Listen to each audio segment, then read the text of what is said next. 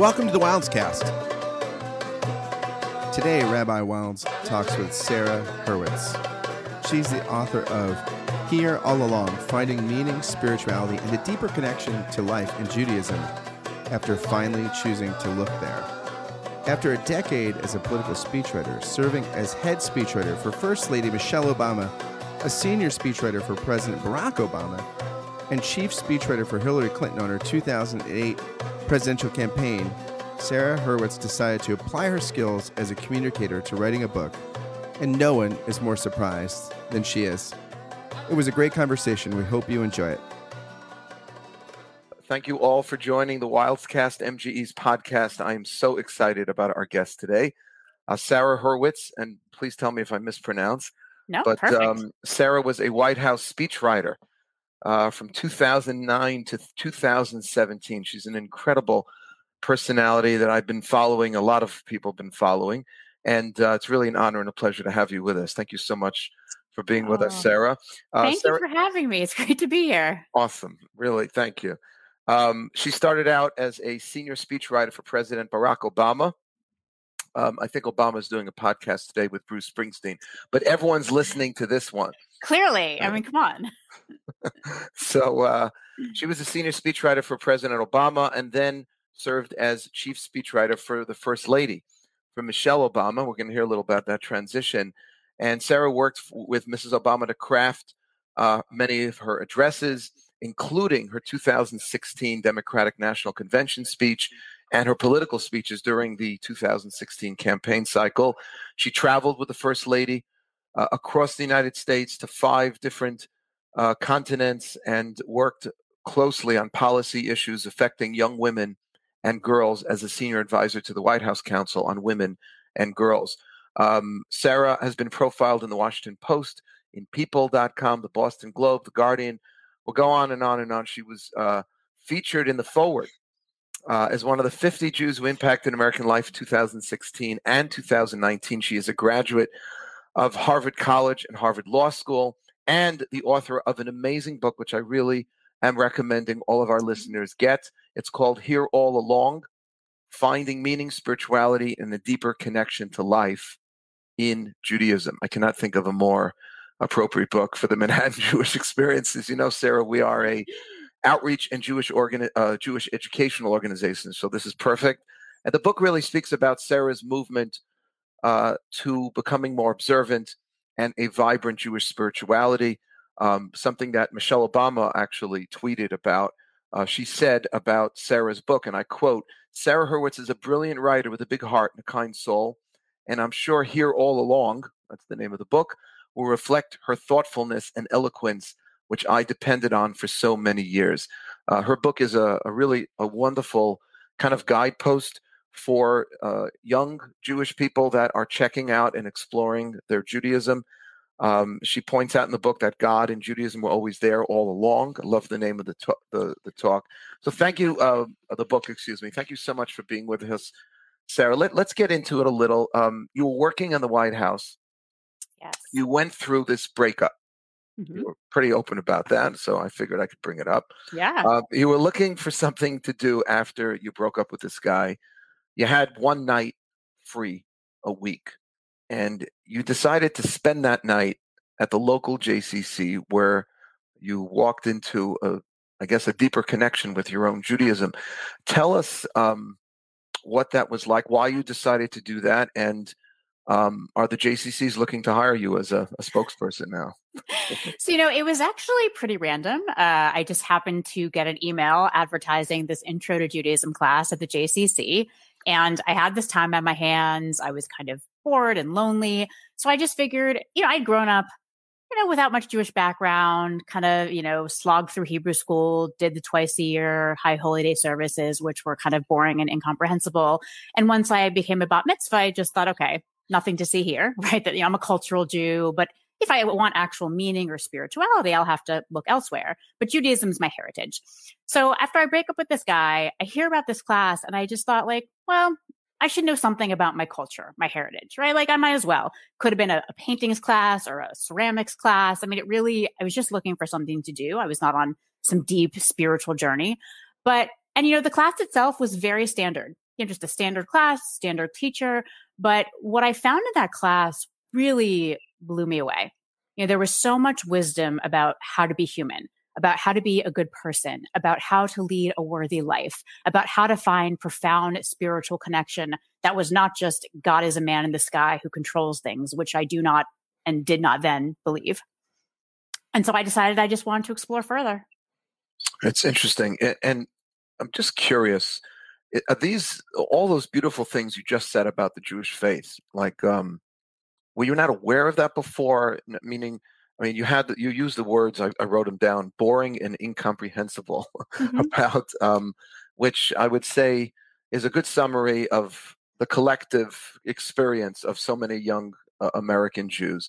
You know, is it that we we just don't know the profundity and brilliance that lies in our heritage um, because it wasn't uh, you weren't exposed to it as a child, and all of a sudden this class, which is not like a blowaway class, but like but just I uh, just talk yeah. to that a little more. So I mean, I guess if your only points of contact with Judaism each year are two kind of you know very long and kind of incomprehensible services, why would you what, what would lead you to think that judaism actually has profound ethical and spiritual wisdom? That it actually has something to teach you about how to cope with your challenges today how to lead a life that you can be proud of. Like there's you don't really see that in the high holy day services unless you know a fair amount. You know if you really understand the liturgy if you understand and you can use right. the siddur the prayer book then you will see a lot of the profundity but that that takes some real education. So i don't I, it's not clear to me why the average american jew would know what Judaism has to offer, right? And I think, and I actually think the problem is not Hebrew school, right? A lot of people like to blame Hebrew school, but that's that's not the problem. Hebrew school is actually fine.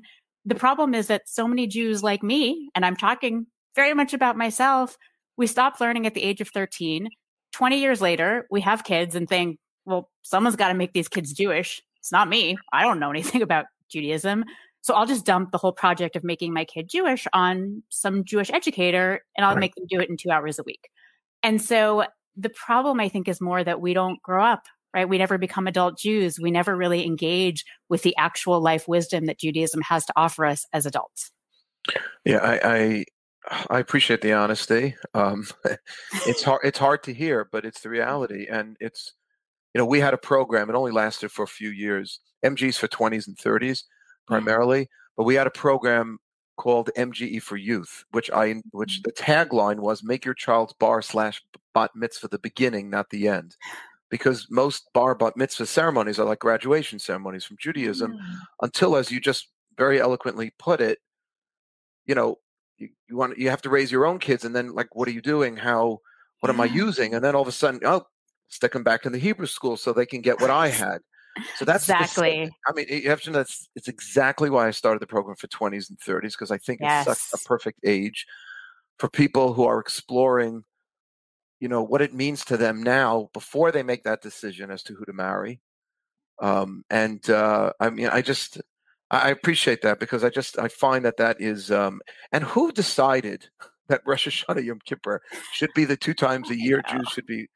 I never got that. I never got it either. It is, you know, there's a lot of beauty and meaning to those services if you've taken you know if you've had the right. time to really learn about them but this is not our most accessible work and to make that the only point of contact is right. quite strange and i'll tell you you know our tradition is not the most accessible tradition i'm just going to be right. honest about that yeah. right we don't proselytize so we don't actually have a long tradition of kind of translating judaism for people who know nothing about it so i actually it was very hard for me to learn about judaism as an adult i had to spend hundreds, thousands of hours learning and studying, and people don't have that time. That's crazy to tell people that they should do that.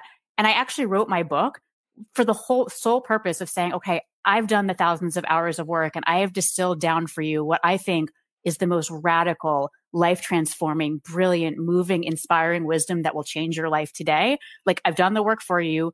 You can just read this book because wow. that's the book I was looking for. That's what I was wow. looking for. It's, it's, um, it's so interesting that you mentioned, you know, because we don't proselytize, I guess we haven't gotten good at sort of um, putting, you know, Torah wisdom into quicker phrases and and and, and bite bite size, you know, portions for people. Um, uh, that, that's a really profound yeah. thought, you know. And and and by the way, I want to mention something about Yom Kippur. You know, I'll, I'll tell you a quick story. Years ago, there was a woman who came to see me about her son, a, man who came to see me about her son, and and he kept saying, you know, he's rebelling. Mm. I said, why is your son rebelling? Because he's about to marry this non-Jewish woman. So he's he called me up to meet with her, and um, with his son, excuse me. So I said, good, just give me a little background. So when I have the meeting, I can be a little more informed. And he goes, well, I brought him to Yom Kippur services every year. I said, okay, great. What else? Give me something else. It's quiet. Yom yeah. Kippur, Rabbi, we sat, we fasted, we prayed. I said, okay, Jewish camp, something. What can I work off of here? Give me something to, to work with. And he was like, uh, you know, he just repeated the same thing. I said, sir, why do you think your son is rebelling? If that's his exposure, you know, I don't want to hit a person when they're down, but we expose our children to Yom Kippur, which is very important. Don't get me wrong. I'm a Orthodox rabbi. I believe in Yom Kippur, but it's um, it's part of a bigger picture that people are just not seeing. I always love to say Simchas Torah might have been a better choice. right, exactly, uh, exactly. Or Purim, or Purim, which is this week. You mm. know, let let me. Um, I, I appreciate that. Uh, um, that honesty. Um, you have extensive knowledge um, and extensive acknowledgments in the book. Uh, I just want to go back to your original story. Um, you didn't acknowledge the guy you broke up with. did you? Um, did you ever go back and thank him for launching you into? You know, because I mean, I guess. I don't know if I mean we, have been in touch over the years. I don't know if I formally thanked him, but you know, right. you know, as you mentioned in the book, I let him know before. Okay, all right, right. I also, you know, it's funny. I just need to, to, go back to just a point you made, you know, about the idea of marrying someone who's not Jewish as rebelling. You know, I do a lot of work with Jews in their 20s and 30s, and I'm I'm actually seeing a lot of people in interfaith marriages who are embracing Judaism passionately, really passionately. And I, you know, I'm not convinced that two disengaged Jews who don't really like Judaism marrying each other and having kids is a better way to continue Judaism than a Jew and a non-Jew marrying who gets excited about Judaism and decide they want to pass it on to their kids. I, I'm I'm a little I would put my bet on the latter couple just personally, but I so I just wanted to put that out there. And I hear you. I hear yeah. you. I, I'm. what, how important do you think is it for the non-Jewish person to convert? So I think it depends completely. I think it depends. I mean, sure, I think couples where that person wants to convert, you know, maybe there'll be more Judaism in the home, but frankly, maybe not depends on why they're com- converting. It depends on their passion. Sometimes people don't want to convert because they feel it will be hurtful to their family of origin. So they say, listen, I'm committed to raising Jewish kids. I'm committed to having Judaism in my home, but I don't, I don't want to lose this connection to my family. I think every situation is different. And I think there's a lot of ways to embrace people and welcome people. I mean, 72% of non Orthodox Jews are now marrying people who are not Jewish. Right. Um, you know, people are welcome to stand at the shore screaming at a ship that sailed four decades ago. Mm-hmm. I prefer to say, hey, what an amazing opportunity to welcome more people into our tradition and to share it with them and to show them why it's so powerful and valuable and to get them excited about being part of it and taking it on. That's my perspective. Yeah, listen, no, I appreciate you sharing that. Um, that that is a correct number, uh, seventy-two percent, and uh, I'm a big proponent of conversion because um, the statistics also demonstrate that less than 20% of interfaith families where the person who isn't Jewish has not converted raise their kids Jewish. Um, and, and, and I'll tell you as a parent, you know, um, kids have these radars. I call them hypocrisy radars. Even if you're not really being hypocritical, kids just smell it. So if like you want me to be Jewish, but you're not, or you're you want me to and you have that by the way in all segments. In the orthodox community also you have a parent who sends their kid to a day school and kid comes home starts doing shabbat things that the parent isn't. They can't handle that. They need consistency. So i would just i i, I mean this is my personal opinion. I'm a big proponent. I don't i'm not a proselytizer because i don't believe judaism you know i don't believe that you know um you know unless you're jewish you can't have a relationship with god and god doesn't love you we don't believe in that as far as judaism is concerned but um, it it usually doesn't work unless there's a commitment. And often I have found the commitment is greater on the part of the non-Jew coming in. Sure. You know, and I've had a, a lot of stories like that. You know.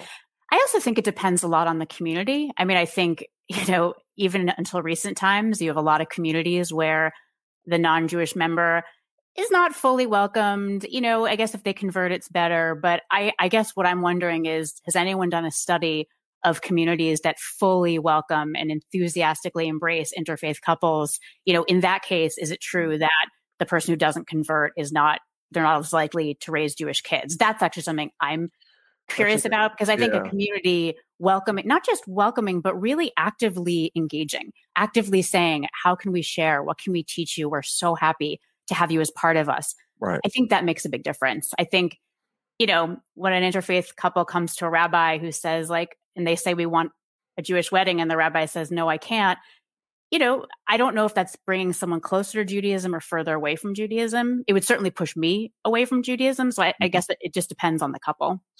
Yeah, it does. Um, I've found, I mean, look, this is purely anecdotal. I don't know right. of any study. It would actually be really interesting. You know, it says, you know, uh, I always like to say also don't judge Judaism by the Jews because it, it says 36 times in the Torah, of the Hafta Tager, you shall love the stranger. Right. It's, it's, mentioned again and again and again. I just taught this last week that even though there's, there's a Torah prohibition in uh, abusing any person, yes. um, physically or verbally, uh, lo tonu, it's um, it, it's it's the prohibition of uh, of uh, oppre- it's actually translated as oppression or abuse. But the Torah goes out of the way for a ger yatom and almana, which is you know widow, orphan, and stranger. Stranger is the convert nice. God takes personal offense, so to speak, when yes. that happens because they're more vulnerable in society. They're less, you know. Um, but uh, I, I, it's a major, major issue. It's a big part of my rabbinate, um, yes. and I don't think that Judaism is a little boys' club just for Jews. I think it's open for anyone who wants to come in, but there needs to be a certain, you know, I think interest and commitment, um, and and kids pick up on that. Yeah. You know, let me let me take you back a little back into your political world. I'm really fascinated by this. Um, you worked for Hillary Clinton in the 2008 primary, yes. and then you went to work for Barack Obama. Um, was there? Uh, I, I know everyone throws the two of them together now, right? you know, but then I remember, I remember there was a lot of, you know, was that problem for you? Like, how did were you like a? How did that work for you? I have to say, the Obama people were surprisingly welcoming because I, I shared that concern, right? It had been a very toxic primary. I was worried that people would be suspicious of me, that they wouldn't trust me, but it was actually the, just the opposite. You know, uh, Barack Obama actually called me, I think my second or third day in the office and just said, I'm so happy you're here. Thanks for being part of the team. We're so happy to have you. I think probably my fourth or fifth day, they brought me in to meet with Mrs. Obama to help me with her to help her with her Democratic convention speech. And I had actually kind of ob- objected to doing this because I was saying, guys, I was just on a rival campaign that spent 17 months opposed to her husband. Like, you really do. I don't think this wow. is a great idea, but she could she could not have been more welcoming, more cordial, more kind. She literally, after our first meeting, she invited me to her home in Chicago, to their home, and we sat in her living room for 90 minutes. And she said, she just said to me, here's, here's who I am. Here are my values. Here's what I'm passionate about. And I was really moved by the openness, by just like the welcome. And I will say, you know, there was some good natured teasing for the first few weeks. And a mm-hmm. lot of it came from people on the campaign who I had known from previous campaigns, right? So there was the kind of good natured, you know, mixing it up. But no, I felt, I really felt welcomed right away. And you then saw a similar thing happen when he asked Hillary to be his Secretary of State. So that was pretty much, you know, I had, I had already seen that pathway in, so it didn't mm-hmm. surprise mm-hmm. me at all when he asked her. Interesting. And and what was your life like? I mean, did you have a life?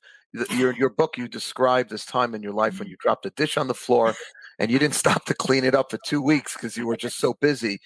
Um, I mean, and how, what was it like? And and you took this.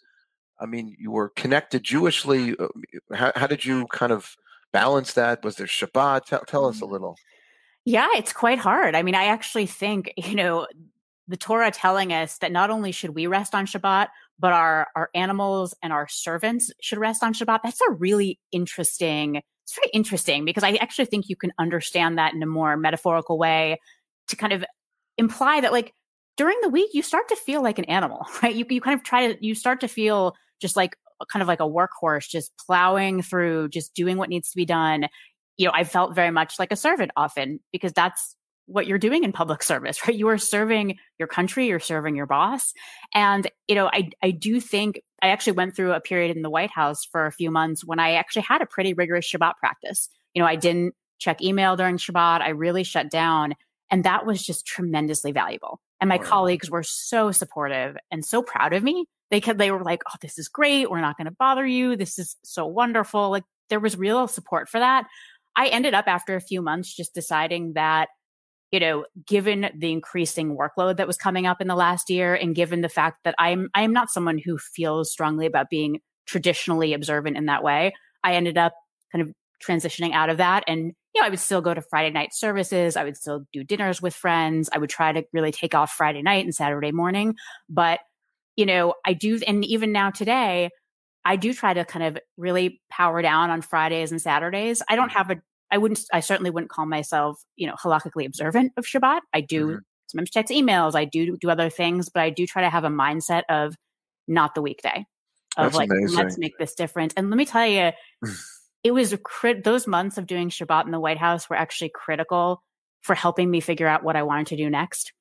And they actually gave me a space in which I could start to hear my own voice know, as a speechwriter, you're always hearing the voice of the person you are writing for because mm-hmm. writing for someone like the Obamas, it's not about scripting them, right? No one puts words in the mouths of Barack or Michelle Obama. It's about channeling them, hearing what they want to say, channeling that.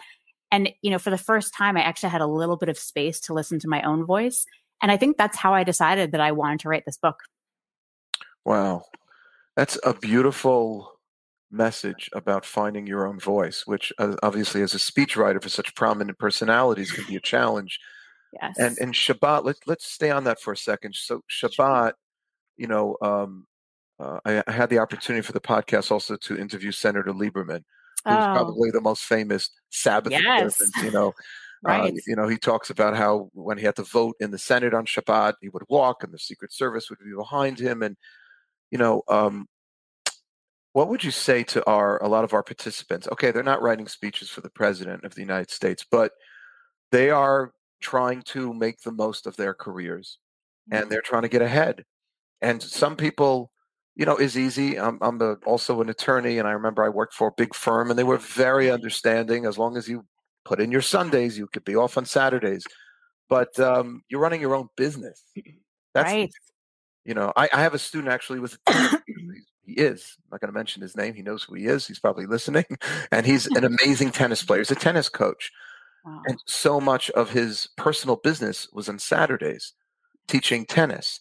And um, it took him about two years for him to give it up and to find enough customers to be able to make it work financially on, you know, when it wasn't Shabbat. But what would you say to people in terms of actually the, the point you were making about finding your own voice? I thought that was very beautiful. Yeah, I mean, you know, the reality is like we live in a totally consumerist society. We're all all day long we are sent these messages again and again of you are not enough, you don't have enough. You need to buy more. But to buy more, you need to work more. And you work more so you can buy more, so you can work more, so you can buy more. It's sort of this endless consumerist cycle that's fueled by feeling like you don't have enough. And there's kind of a relentless dissatisfaction and striving and anxiety that comes with that you know, that is just the world we live in.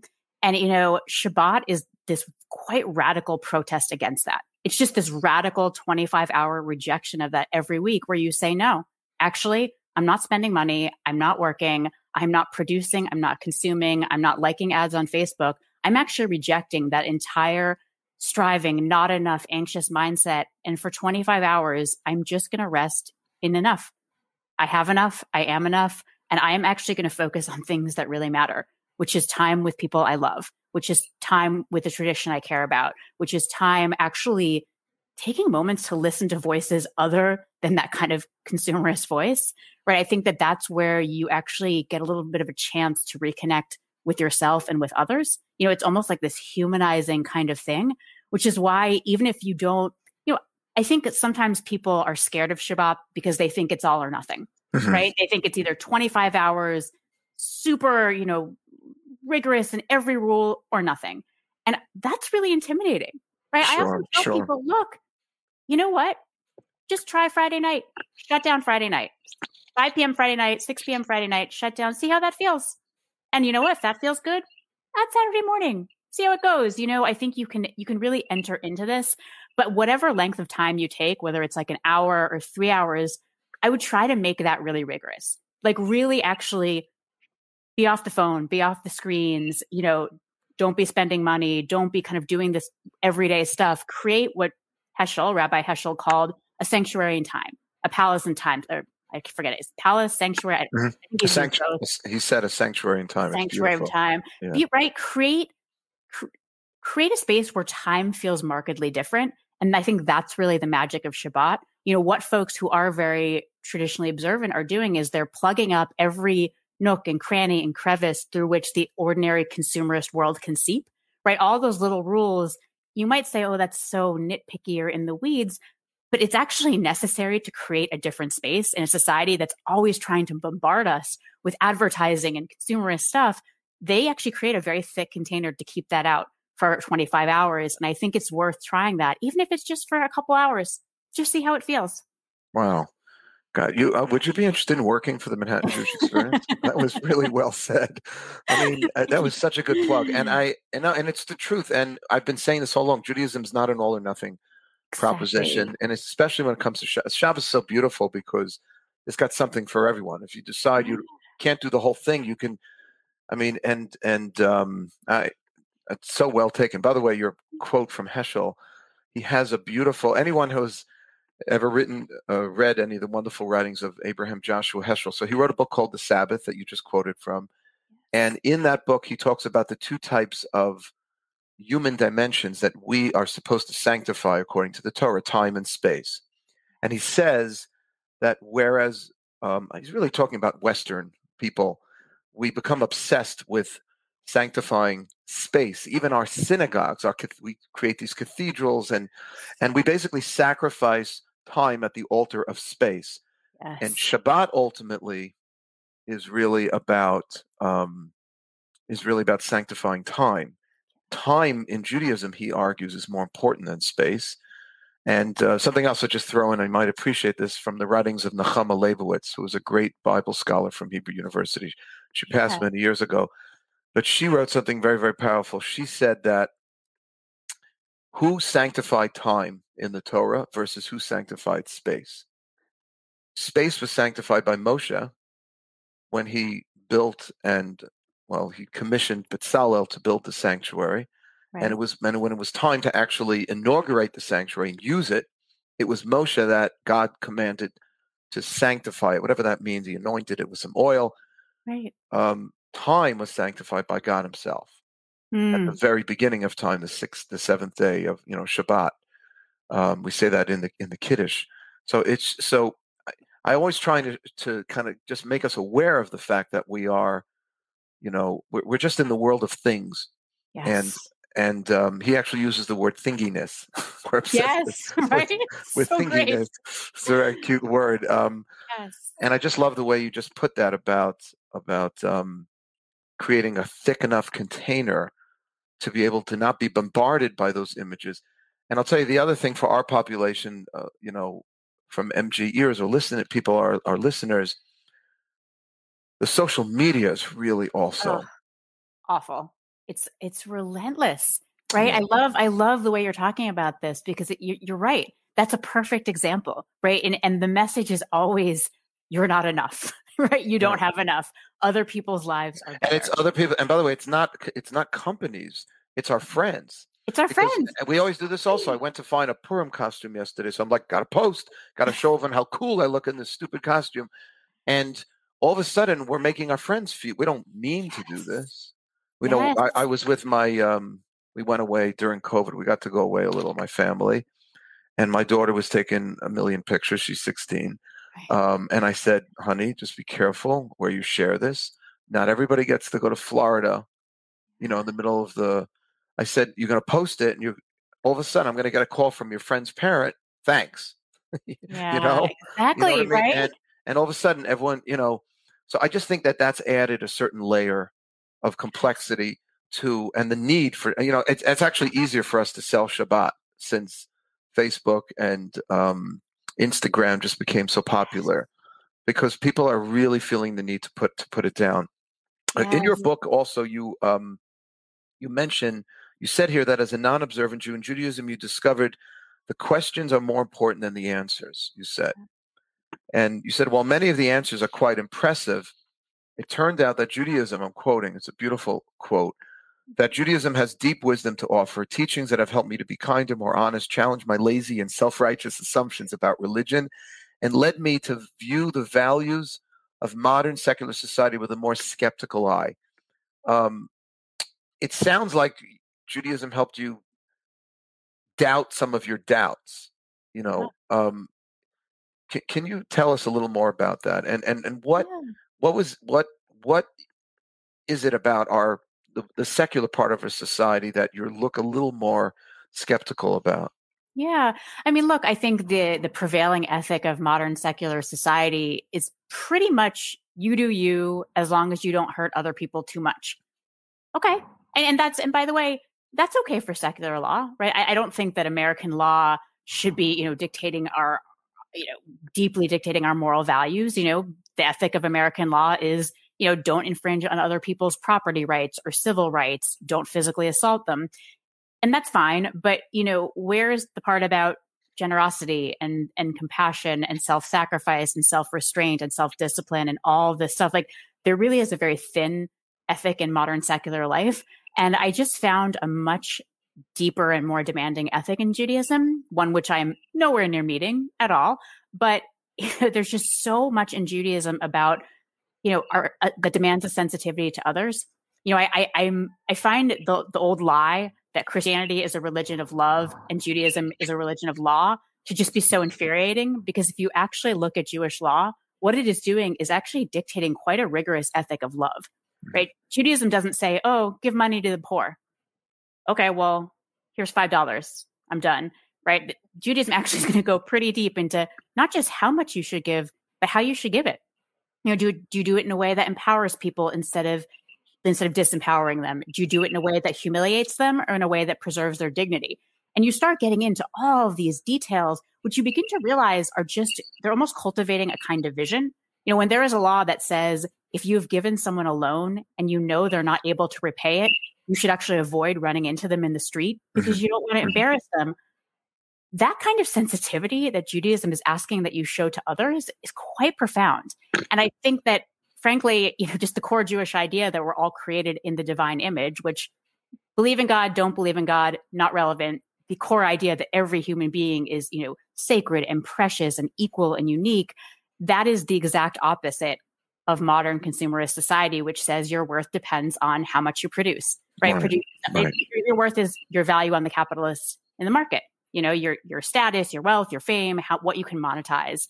And it's a very radical idea to say that no, no, no, actually, the person on the street who just asked you for money has the exact same worth as the CEO. Wow. That is not what our society says. So I think I found a real challenge to kind of modern ethics in Judaism that I think is pretty important right now.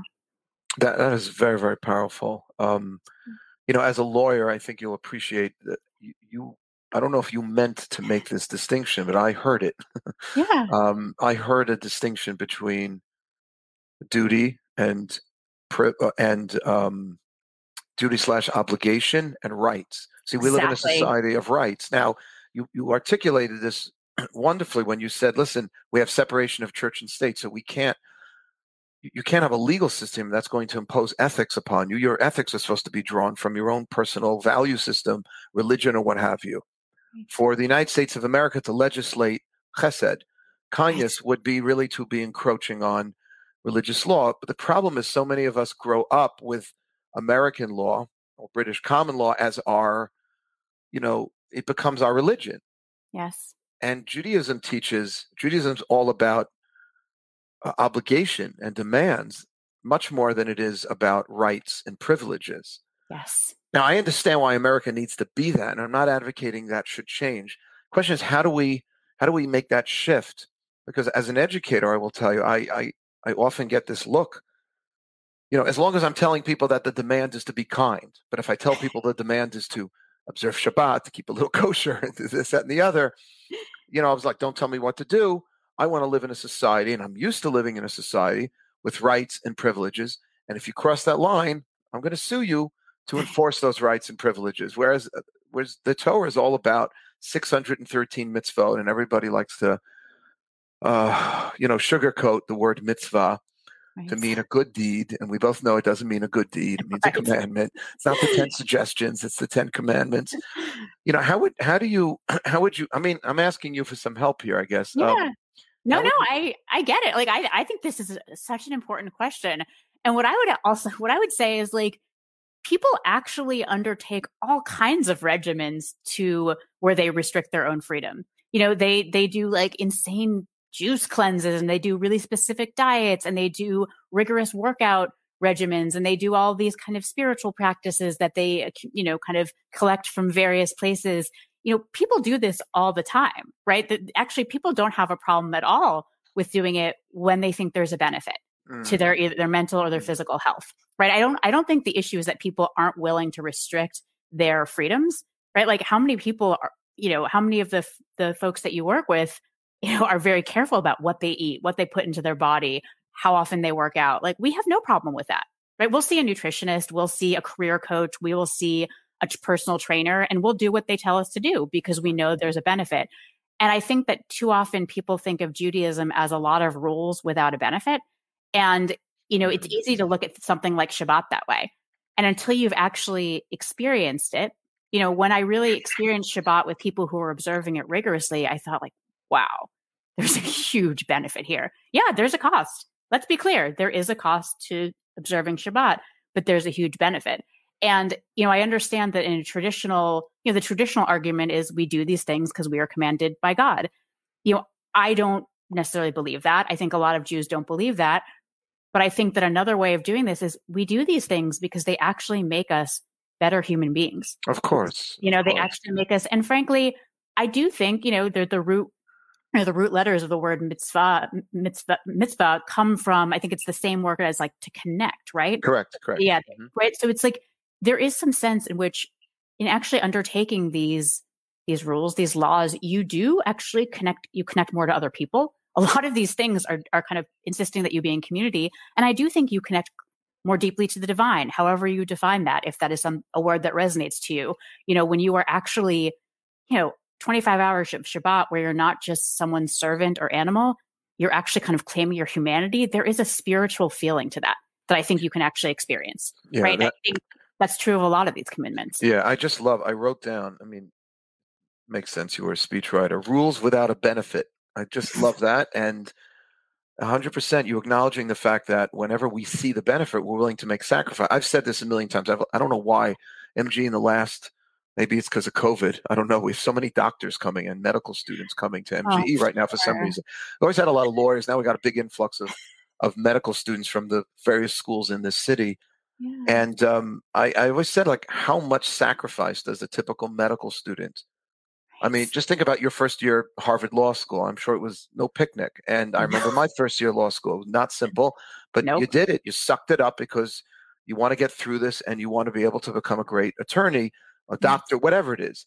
And then, and by the way, um, oh my God, I'm just blanking on his name. Gordon, help me out here. Very prominent person in the conservative movement wrote a great, great article on this. Um, it was after, it'll come to me, but it was after a Pew study that reported a really abysmal kind of attitude on the on the part of young Jews towards traditional Judaism. Right. Um, and he said, "Why are we surprised? In every other realm of life, we say if you want to be great, you need a sacrifice. You want to get into a good college, you better buckle down in high school. You want to go yes. to a good graduate school, you better work your tail off in college. And then when it comes to Judaism, right. we just try to make it as convenient as possible and try to do this and try to that. And then we want to know why don't they take it seriously? Why isn't why is nobody, you know, exercising any commitment here? Because we basically told our children that you don't have to be that committed and yes. still be Jewish. And this, this is you were you were you were singing my song. Like I I I just you know I don't think that young Jews are looking for something easy. I think they're looking for something transformative and meaningful, and they are finding it. By the way, everywhere but Judaism, yeah. Buddhism, Burning yeah. Man, crystals, right. whatever whatever right. people are doing. It is here in Judaism, but you're right. You have to put in a little bit of effort. Not an insane amount of effort, but some effort, right? Judaism, without basic background and literacy and knowledge, Judaism just seems kind of boring and off putting and strange. But once you actually have the context to understand it, you realize that it's incredibly radical. It's just, it's a radical protest against the worst parts of modern culture. And it is, inc- you know, it's 4,000 years of crowdsourced wisdom from millions of pretty smart people. So I don't know. It's like you, you know, put that against that one guy on the internet who has some guru thing that he wants to share. I don't, I don't know. I'm going Right. to maybe do the, the former. It's just Yeah. me. No, you I hear you. And I, I also think it comes down to what you said earlier on in our chat, which is us educators doing a better job of packaging ideas. Um, it's hard because as more as more and more young Jews get more and more educated and more sophisticated in their fields, and unfortunately not terribly knowledgeable or inspired about Judaism, Judaism will continue to look more and more backward, less and less sophisticated, and it's not going to be it's not going to be taken seriously. And that's what kills me. I have to tell you, as someone who is so enthralled, you know, with classical Judaism, a- and I, I just think it's the most brilliant approach to human existence. And it's upsetting watching really smart, well educated people blowing it off because and it's not their fault. It's just it's just the packaging, it's the presentation or the lack thereof. And then rules, rules, rules. Yes. By the way, I want to I want I want to say something else. Something you you mentioned before about that. You know, there are some people who think you're just supposed to do it because you're commanded to do it. And I will tell you, from my understanding, even those rabbis that emphasize what's called in Hebrew being mitzuva va'osa, being someone who simply is an obedient servant of God, following God's will, not questioning. Right. If you ask that, let's say rabbinic scholar, and why, you know, why does God want you to do this?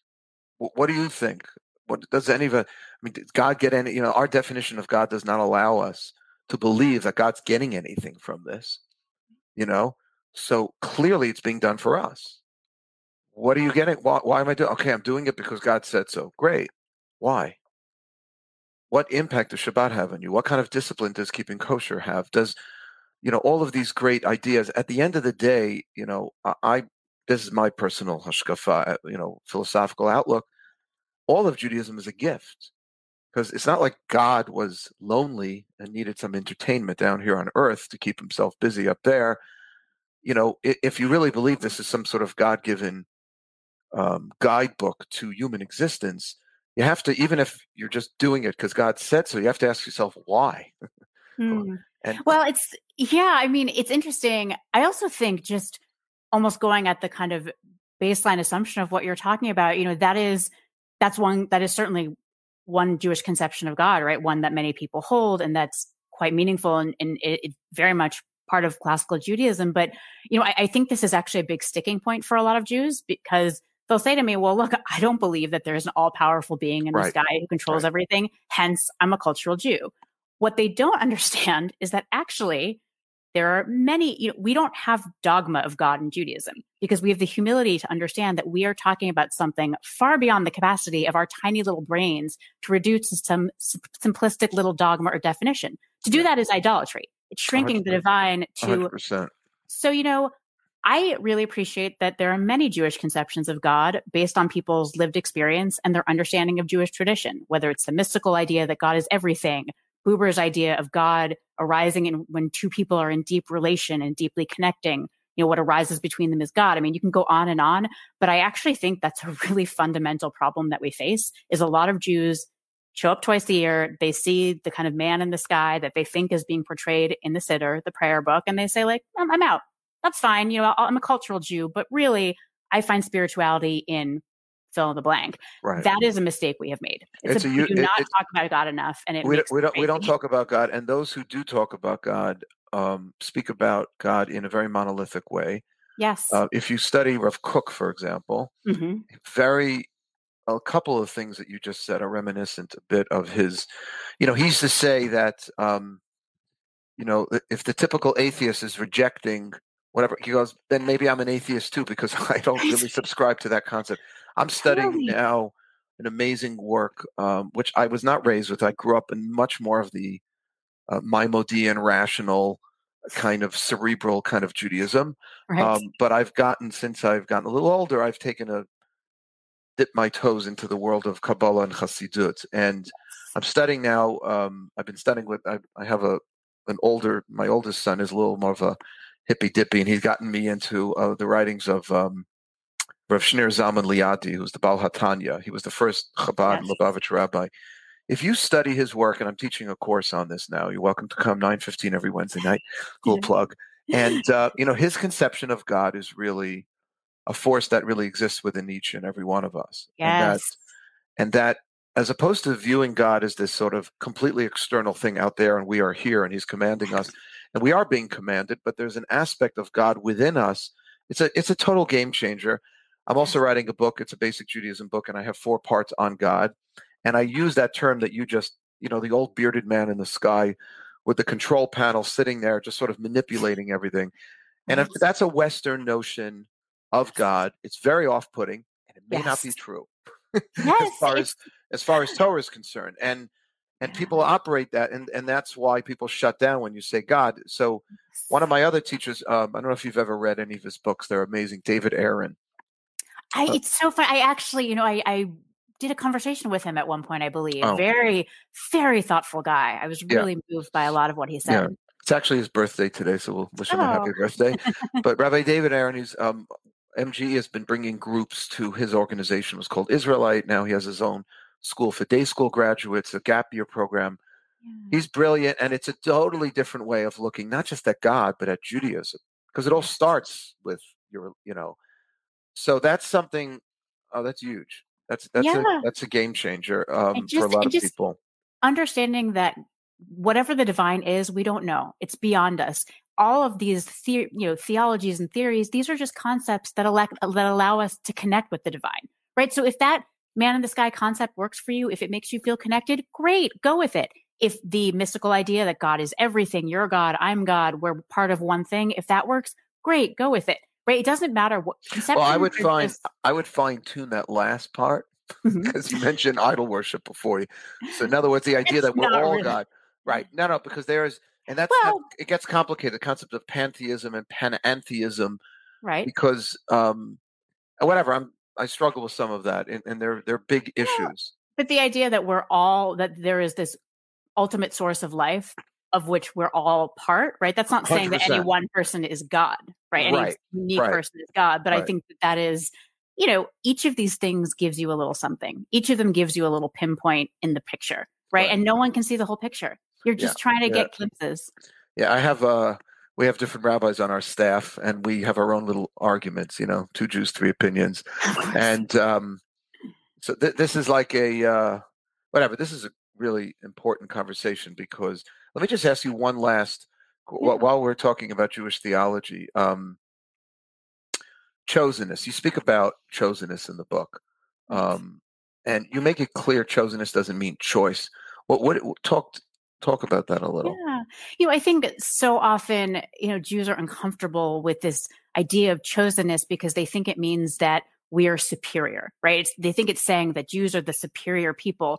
And that's really not what it actually means. Like, you know, I, I think that idea is kind of a, a misperception. I think the idea really is that we have a particular relationship with the divine, as does, as do Buddhists, as do Christians, as do Hindus, right? Every religious and faith and cultural tradition, they have their own relationship with the divine. And they are all in some way saying, oh, we're, we're kind of chosen for this relationship. This is our relationship. So I, you know, I think that understanding it as a declaration of superiority is, is not correct. It's more a definition of specificity, of a certain uniqueness. And I think that, you know, by each of these traditions bringing that their own uniqueness to the world, you know, I think I think it was Rabbi Zalman Schachter Shalomi. I'm not mm-hmm. sure, but someone said that there is a there's a moral ecosystem and a religious ecosystem in the world, and every tradition is bringing something different and important to that. And if you lose any one of them, you actually lose some some great moral wisdom. And I, I think that's to me what chosenness is about. I, I also think we're really more the choosing people. You know, mm-hmm. you you either choose to engage in Judaism or you don't. No one has to be Jewish in modern emancipated society, right? I'm a citizen of the U.S. That is that is post emancipation. That's kind of the deal. I can choose whether or not to practice Judaism, to engage in Judaism. And so I think that's actually the question today is not are we chosen to be some superior people? I don't think that's true. It's, you know, we believe we have some a specific mission in the world. And do you want to be part of that? Beautiful. I mean, it's funny because I guess the word, it's a lot of this is words. You know, as a speechwriter, you'll appreciate linguistics. You know, chosen, it seems to imply some sort of natural superiority. Like, you know, there's this special Jewish gene, you know. Right. But um, if you look at the next, if you look at the verse in the Torah, actually, that speaks about Am Hanivchar, which means the chosen people, the verse says that we're supposed to be a Mamlechet Kohanim, a kingdom of Kohanim. Now, if you Mm. look at what a Cohen's job was within the community, so Cohen's job was this priestly caste that was supposed to be the uh, ministers in the temple and the educators. Yeah. Now, are they better? Is a Cohen better than an Israelite? No. Just because they get the first aliyah before the Israelite, you know, and I come to a synagogue and if I'm a Skalin resident some shul, there's like, are you a Cohen? I'm like, no, I'm just a, an Israelite. But that doesn't mean that we we think a Cohen is better course. you know, we just means that they have a, they have a different job. And I always say I have a lot of teachers who come to MJE. I'm like, is the teacher better than the student? No, you you trained, you have something to share, and that I think is the challenge because if we are supposed to be the teachers, the kohanim of the world, then hopefully we have something unique that you know to share. You know, because it does the the concept of chosenness does presuppose there's something to share. Otherwise, like then you're just what what you know. Yeah, and I think another you know another basic fact to sort of undercut the idea that this is about superiority would be the Torah. I mean, take a look at if you actually read the document, like you said, 36 times is is love the stranger, right? The stranger is the non-Israelite. There is a real sense that the stranger is as worthy as the Israelite. So there's no superiority there. I would also point out that some of the most righteous characters in the Torah Yeah. are non-Jews. Moses' life is made possible by a series of people who are not Jewish, right? From Pharaoh's daughter to Yitro to, you know, there are a lot of, to the midwives who uh, many commentators believe were Egyptians. You know, there's a lot of people who make the Jewish people's existence possible. So I, I think if, you know, the idea that there's a- a sense of Jewish superiority, I think that's quite incorrect and quite disproven by the text of the Torah. Yeah, that's actually um, there's a little of a tension in within the writings of the rabbis, uh, because if you look at the more medieval Jewish rationalists like the Rambam, um, or later Sforno, the great Italian commentator, Rav Hirsch, Rabbi Samson Raphael Hirsch, uh, in the 19th century, they all speak about chosenness as a certain mission, purpose, but not implying any kind of natural sense of superiority. When you start getting into, I believe in being intellectually honest. When you start Right. getting into Kabbalah, Uh-huh. eh, things change a little. Things change a little. It's actually very interesting. Now, it's a subtle difference. There's a subtle difference. Right. The Baal HaTanya speaks about a little of a difference between a Jewish and a non-Jewish soul, which can make a lot of people very, very uncomfortable.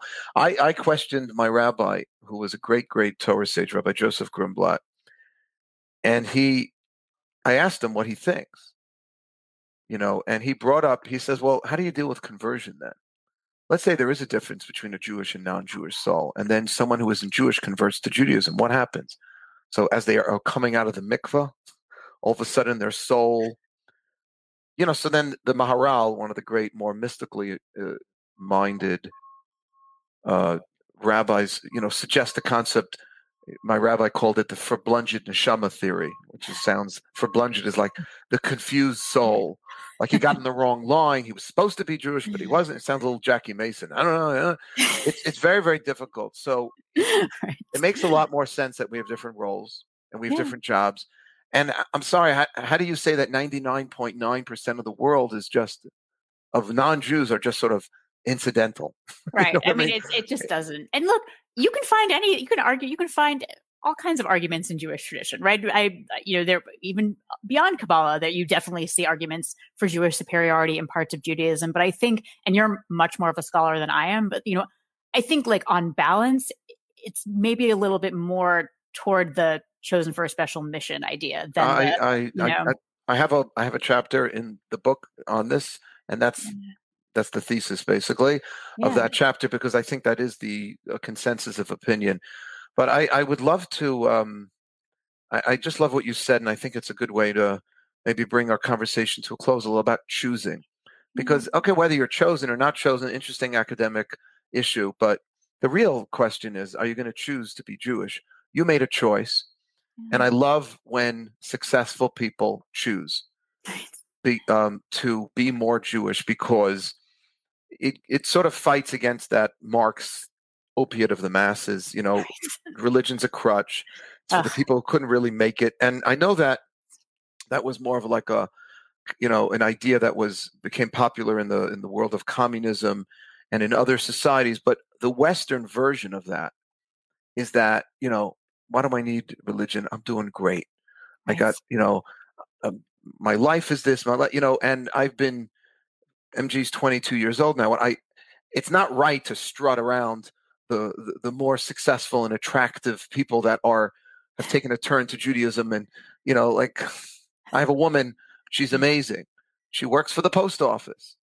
That's what she does. She's a post office worker. She comes to MG all the time. Like she's like you said before, her soul is on the, the same level as someone who went, sorry, Harvard. You know, right. and there's no difference. But I feel that sometimes we have to. I have, I have to sort of prance around people like yourself. I'm saying it in a positive way because we need to dispel this notion that religion is for people who couldn't otherwise make it, or you know can't figure out you know, a more sophisticated philosophical approach to human existence. So they're going to tap into their old, you know, Bubby and Zadie's religion that really doesn't make any sense. And so I, I just think your your your book and your whole message is incredibly inspirational because you know for someone that's why i don't know if you, have ever read um, herman wouk's book um, this is you know, my god i started it yeah i did I think, I think, you would really like it the, the other people don't know this but he wrote it like in his 20s Wow. And he, and he was already an, an important playwright, uh, an author, and he had it all. He didn't need to be Jewish. Yes. But he became more observant because he saw the value in it and he saw how, together with his success in the material world, uh, he could have a, just a better life. And, and it would add a certain level of profundity. He has a great line. He says that, you know, without Judaism, it left out the most important figure in my life, he said, who was my grandfather. Mm. And um, that was a little more of a sentimental thing, and that got him to look at it. Mm. But once he started looking at Judaism, and the, the book, by the way, it's another great book called "This Is My God." Herman Wouk. He only, by the way, he lived close to where you live. Oh. He lived, he lived in Washington. He davened at Kesher. I didn't know that. It's like the modern Orthodox synagogue in Washington. Yeah. Uh, he was 102 when he died. He just died like two years oh ago. Gosh. Yeah, wow. yeah, he was an unbelievable guy. But um, I, I want to thank you because um, not just for coming on here, but for being vocal about your passion and your excitement and what Judaism has brought to you. Because you you have um, people are listening to you, and for good reason. You. And you're you're doing what I think is a, a tremendous kiddush Hashem, really sanctifying Hashem's name in the world by, and and being honest about it. You're not, you know, sugarcoating. You're telling people what you think. We maybe don't agree on every single little point, but I think your whole tone and your whole message is just very, very inspirational. Thank you. Thank you for having me. It's such a joy to be in conversation with you. I would love to keep talking because this was a lot of fun and I really appreciate you taking the time today. Thank you. And um, did you come out with another book? You're coming out with another book? No, nope. Oh, I, I, I, would thought, like to. Okay. I would like. I would like Scott, to eventually Scott write a book. Something. Scott said something. oh no, I am. I would like to write another book focused on God and spirituality, but I'm haven't made a lot of progress on it during the pandemic. I hope to. I hope to make right. more. Yeah, because right. I would like to. You should. You should, and you you should just continue to be successful and to oh, just do you. the amazing work you're doing. And thank you so much for your time. It was oh, awesome. thank you for having me. This was great. We hope you enjoyed this episode of the Wildes Cast. Subscribe to our show on Spotify, Apple Podcasts, Google Play, or your favorite podcast app. If you haven't already, please leave us a review in the Apple Podcast Store. It only takes a minute, and when you do it, it helps others discover the show. Music from today's episode comes courtesy of Yosef Wildes. For more information about the Manhattan Jewish Experience, please visit our website at jewishexperience.org or follow us on Facebook, Twitter, and Instagram. Thanks again for joining us.